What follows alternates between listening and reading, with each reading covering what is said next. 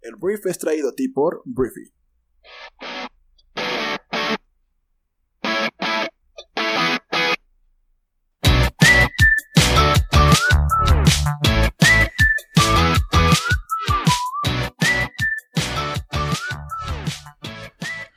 Muy buenos días, Briefers. Muy buenos días, bienvenidos y gracias por estar aquí en esto que es el Brief, el podcast en el cual puedes conocer un resumen con las noticias más importantes del mundo en cuestión de unos cuantos minutos. Yo soy Arturo, tu anfitrión y uno de los fundadores de Briefy.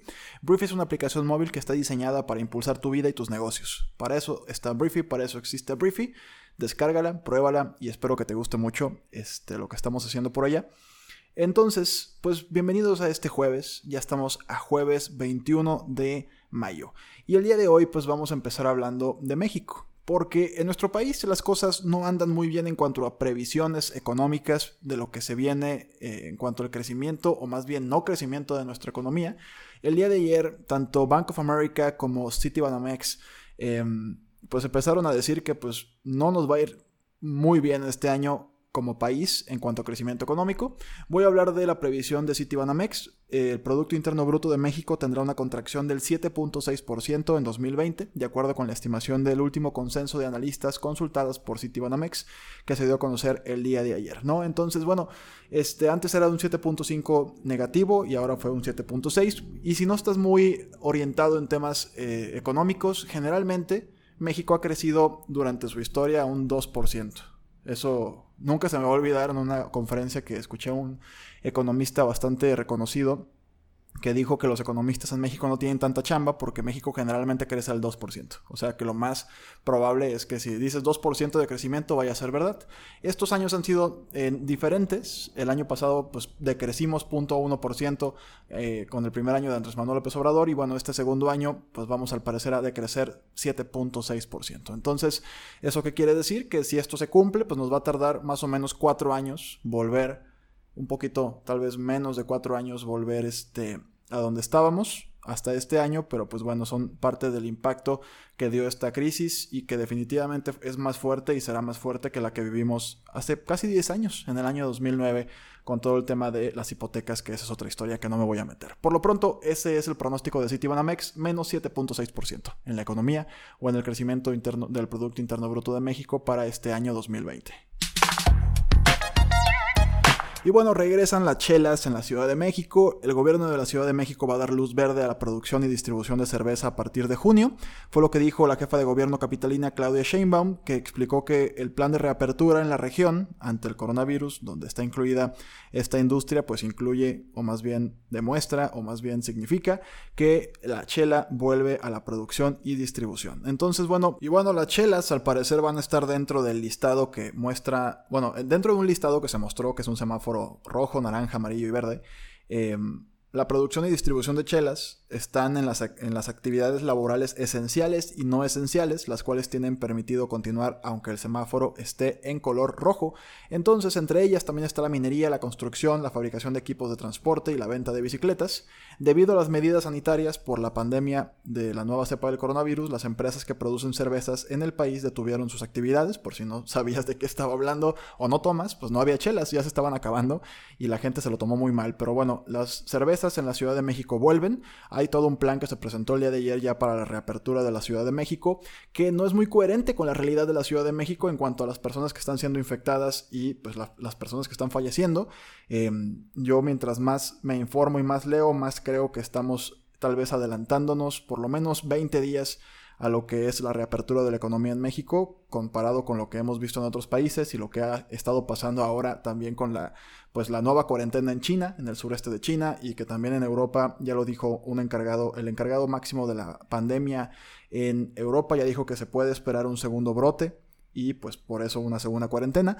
Entonces en México ni siquiera hemos llegado al final de la primera cuarentena y creo que ya estamos tomándonos esto muy muy a la ligera. Entonces veremos cómo funciona. Siempre lo digo, México no puede jugársela como lo hace Europa o como lo hace Estados Unidos o como lo hacen países muy, muy, muy superiores económicamente a México, porque nuestra economía si se detiene como se estaba deteniendo, pues literalmente no nos da para soportar otros problemas que se desatan a raíz de ese problema económico, ¿no? O sea, tristemente en México detener la economía también va a causar personas fallecidas. Porque en México hay personas que mueren de hambre, hay personas que mueren de frío, hay personas que mueren de sed, mueren de infecciones, mueren por no poder trabajar un día o por no poder recibir dinero un día. Ese es el país en el que vivimos. Que no lo veamos es otra cosa.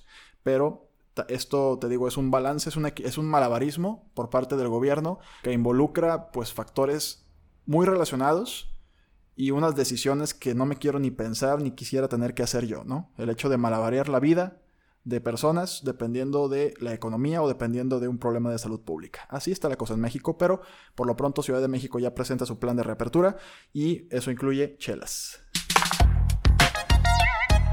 Hablemos de Enrique Peña Nieto. ¿Te acuerdas de Enrique? Caray, de repente veo memes de gente que dice que lo extraña, pero pues bueno, yo tengo mis reservas al respecto. El tema es que el presidente mexicano, Andrés Manuel López Obrador, prometió este miércoles que su gobierno va a indagar los contratos de la sociedad mercantil Plasti Estéril, fundada por su predecesor Enrique Peña Nieto y su familia. AMLO se refirió a una investigación publicada el día de ayer por el diario El Universal que muestra que Plasti Steril y su filial Baxter, de la rama farmacéutica, obtuvieron contratos por más de 12.170 millones de pesos, que si estás en otro país más o menos son 521 millones de dólares el sexenio pasado. AMLO dijo que hay que investigar si está involucrado el presidente Peña y que hay que ver desde cuándo está operando la empresa, qué contratos ha recibido, hay que revisarlo, hay que verlo y ver en la administración actual qué contratos han recibido y por qué, fue lo que aseveró López Obrador. Entonces, la investigación del Universal encontró que la compañía dedicada a insumos médicos de plástico estéril recibió cerca de mil contratos de dependencias federales entre el año 2013 y el año 2018 por un promedio de mil millones de pesos anuales. La excepción, precisó el diario, fue en el año 2015, año de elecciones federales intermedias y estatales, en el que la empresa obtuvo 190 contratos por más de 5.669 millones de pesos. Entonces, bueno, al parecer Baxter, que es la filial de la principal, durante el primer año de López Obrador ya obtuvo 132 contratos del gobierno federal por 1.136 millones de pesos, además de 62 contratos en este año que llevamos por 240 millones de pesos. Entonces, pues Andrés Manuel ya se lo dijeron, dijo que lo van a investigar y pues esto tendría que salir a la luz pronto y pues veremos si involucra y embarra al expresidente de México y si esto realmente tiene una consecuencia o no, porque esa es la otra, ¿no? No, pues que sí es de Peña y luego no, pues no podemos hacer nada. Ok. Hablemos de Facebook porque, bueno, esta gran red social, el mayor jugador del mundo, que yo a veces no sé si agradecerle o mentarle la madre por lo que nos ha dado y lo que nos ha quitado también. Em, Facebook repuntó a un nuevo récord en las operaciones intradía, hablo de sus acciones, Em, cruzando por territorio técnico de sobrecompra por segunda vez en este mes. Facebook subió hasta un 6% a un récord de 231.34 dólares por acción, extendiendo una racha ganadora hasta el quinto día consecutivo para cerrar en 229.97 dólares por acción. Entonces, la compañía anunció un día antes que lanzaría Shops. Shops es eh, una nueva, un nuevo juguete de Facebook, es una opción para que los empresarios, ya sean pequeños o grandes, puedan tener tiendas virtuales. Y bueno, es entonces un nuevo precio récord para la acción de Facebook y pues te digo, todo se deriva de, pues que viene de las actualizaciones de este e-commerce de Facebook que ya había dado a conocer desde el martes y ante las cuales los analistas esperan que ayuden a acelerar el crecimiento de sus ingresos. Entonces vamos a ver cómo le va a Facebook por acá. La realidad es que no mucha gente ha tenido algunos, pues tal vez intentos de, de que la gente pueda comprar y vender cosas a través de su plataforma. No sé qué tan bien le ha ido a través de esto, pero tengo entendido que Chops es algo mucho más serio y algo mucho más poderoso para pues tener un punto de comercio electrónico como lo es Amazon, como lo es Mercado Libre, como lo son tantos sitios, pero definitivamente pues el punto de referencia debe y será siendo Amazon. Pero bueno, el lanzamiento de Shops definitivamente ya benefició al gigante tecnológico porque pues su acción llegó, como ya lo dije, a un récord que no había tenido en 231.34 dólares por acción. Hablemos del Senado de Estados Unidos, porque bueno, el día de ayer aprobó por unanimidad un proyecto de ley que podría prohibir a compañías chinas como Alibaba Group o Baidu cotizar en las bolsas de valores de Estados Unidos. Esto en medio de una escalada en las tensiones entre las dos economías más grandes del mundo. El proyecto de ley presentado por el senador John Kennedy, republicano de Luisiana, y Chris Van Hollen, demócrata de Maryland, fue aprobado por decisión unánime y exigiría que las empresas certifiquen que no están bajo el control de un gobierno extranjero. Si una empresa no puede demostrar que no está bajo un control de este tipo o la Junta de Supervisión de Contabilidad y Compañías Públicas no puede auditar a la empresa durante tres años consecutivos para determinar que no está bajo el control de un gobierno extranjero, los valores de la empresa no podrán cotizarse en la bolsa. Entonces, bueno, hasta ahora no se han introducido ninguna medida complementaria en la Cámara de Representantes, según un asistente del Senado con conocimientos del proyecto de ley. Entonces, veremos cómo esto le cae al mundo, ¿no? Porque esto ya estamos hablando de, te estás metiendo con Jack Ma, te estás metiendo con gente distinta a los políticos, te estás metiendo con gente que tiene lobbying en tu propio país, pero por lo menos aquí no hizo ni cosquillas el lobbying porque fue unánime la aprobación de esta ley. Entonces, el nacionalismo, que fue impulsado mucho por Donald Trump, por Donaldo, el presidente más naranja del mundo, pues ya llegó también a las acciones de Wall Street y a las eh, empresas públicas en Wall Street y veremos, obviamente esto va a afectar negativamente el, precio de la acción de las empresas chinas y pues veremos qué hacen lo natural sería ir a la bolsa de Londres o a otro mercado financiero, pero pues obviamente Wall Street es, es, la meca ¿no? de Occidente en cuanto a finanzas bursátiles. Veremos qué pasa a partir de aquí. Hablemos de Apple porque Apple va a dejar de incluir auriculares en la caja del iPhone. Em, Apple pues, ha incluido unos audífonos en la caja de todos sus iPhones desde la primera generación de los smartphones que llegó en el año 2007, pero esta tradición parece que está a punto de acabar porque el próximo teléfono de la compañía, el iPhone 12, podría no incluir audífonos. Y pues la razón es muy evidente. O sea, los audífonos para este tipo de celulares están en el pasado y pues lo que quiere Apple es que vayas a adquirir uno de sus AirPods, que son estos audífonos inalámbricos. Entonces, pues al parecer los días en los que tengas auriculares originales de Apple en cuanto a cables blancos tan finos y tan presumibles llegó a su fin. Y hablando de la sana distancia, el día de ayer pasó algo pues muy triste y muy escabroso, pero bueno, como si se tratara de un capítulo de Black Mirror, la pandemia del coronavirus pues nos está dejando en situaciones impensables hasta hace muy poco relacionadas con tecnología y bueno, la última es que el primer caso de sentencia de una pena capital de forma remota a través de Zoom se concretó en Singapur, donde un hombre de 37 años ha sido condenado a muerte por delitos de tráfico de drogas. Varios grupos de derechos humanos han condenado la sentencia, tildándola de inhumana al tratarse de delitos relacionados con drogas. Entonces, bueno, eh, así sucedió y pues a alguien le dijeron que iba a terminar su vida pronto mediante una videollamada de Zoom. Vamos a hablar de eh, Asia porque hay un ciclón por Asia que se llama Ampan, que es el más potente en dos décadas, que está en el Golfo de Bengala. Em, y pues este miércoles barrió las costas de India y Bangladesh con un saldo de al menos nueve personas fallecidas. Ambos países evacuaron a unos 3 millones de habitantes ante la fuerza del, pues, de, este, de este ciclón que tocó tierra alrededor de las 6 de la tarde hora local en la frontera entre India y Bangladesh, al sur de la ciudad de Calcuta. Entonces, bueno, la situación es más preocupante que la de la pandemia del coronavirus. No sabemos cómo manejarla, fue lo que dijo el líder del estado indio de Bengala Occidental. Entonces, prácticamente todo ha sido destruido en las aldeas de la costa del estado. Entonces, caray, pues si las cosas ya estaban complejas tal vez para estas personas con el tema del coronavirus, súmale pues 3 millones de desplazados por un ciclón que definitivamente va a poner las cosas en un punto crítico en esta zona de India y Bangladesh y esperemos que todo el mundo esté bien por allá, aunque yo sé que eso no va a pasar. Hablando de coronavirus, eh, los casos de COVID a nivel mundial superaron este miércoles los 5 millones oficiales. Entendemos que hay lugares en donde no se puede tal vez tener una cifra precisa, pero bueno, en la última semana, y el foco está en América Latina, América Latina sobrepasó a Estados Unidos y Europa al reportar la mayor parte de los nuevos contagios por la enfermedad. En, en América Latina tenemos alrededor de un tercio de los 91 eh, mil casos reportados a principios de esta semana, mientras que Europa y Estados Unidos registraron un poco más del 20% cada uno.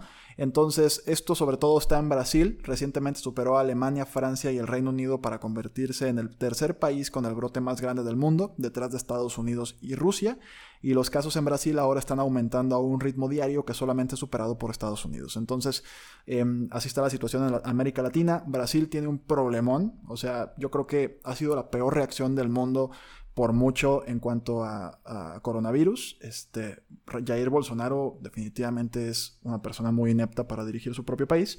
Entonces, esperemos que la gente por allá esté eh, preparada para lo que viene, que es una grave crisis económica y una crisis de salud pública brutalmente fuerte. Y pues fue provocada por negligencia una vez más. ¿Por qué ponemos este tipo de gente en los mejores puestos del mundo, caray?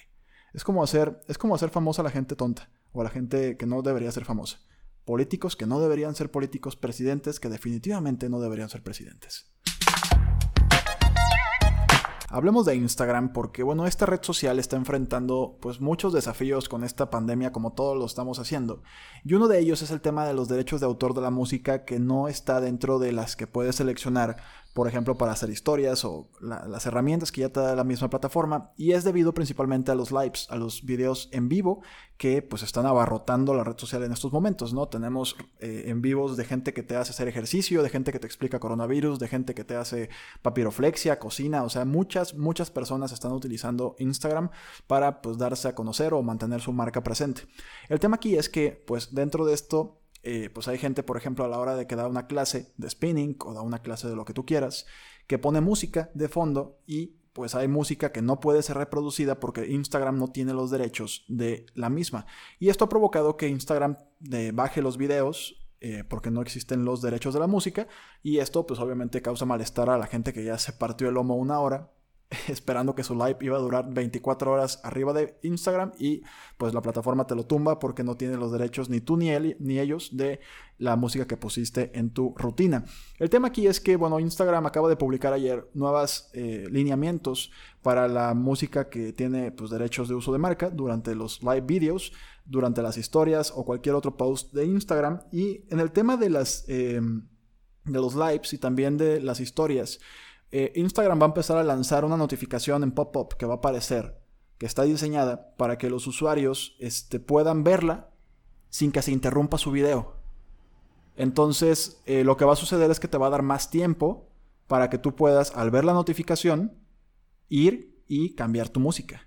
O quitar tu música para que no te tumben el video. De alguna forma te va a dar algo así como un tiempo para que no, em, pues para que la modifiques este, te advierte que tu video va a ser removido pronto si continúas eh, pues, eh, transmitiendo con la música que no tienes permiso para utilizar. Entonces, pues es para simplemente eso. A ti como transmisor, como streamer, como influencer, te va a dar la oportunidad de hacer esto y si no le haces caso, te va a tumbar tu live. Por mucho que te hayas quemado 800 mil calorías, te va a tumbar tu live. Entonces, pues si eres una persona que hace lives, eh, pues vas a ser un usuario directo de esto que te estoy diciendo. Y bueno, oficialmente todos los 50 estados en Estados Unidos han empezado alguna fase de su reapertura económica, lo cual es algo que para muchas personas es, una brutalidad, es algo que no debería estar sucediendo, pero pues eh, Estados Unidos al parecer no está dispuesto a seguir estando cerrado. Entonces, a pesar de que hay lugares en los que sí podríamos hablar de que ya podrían empezar a reabrir, hay otros en los que definitivamente no, y hay motivos políticos detrás que los está impulsando a ignorar las... Eh, pues las advertencias de los científicos ya están reabriendo sus puertas. Entonces, eso es lo que está pasando por allá. Bueno, Briefer, gracias por haber estado con nosotros durante este podcast. Por favor, comparte este programa con tus amigos y familiares para que podamos llegar a más personas y seguir impulsando la inteligencia colectiva. Y si quieres utilizar nuestra aplicación móvil, nuestra plataforma, por favor, envíanos un correo electrónico a hola.briefy.com con tu nombre y con eso podemos crearte una cuenta por un periodo de 30 días totalmente gratis. Entonces, una vez más, gracias por estar aquí. Yo soy Arturo y nos escuchamos el día de mañana viernes en la siguiente edición del Brief. Un fuerte abrazo. Adiós.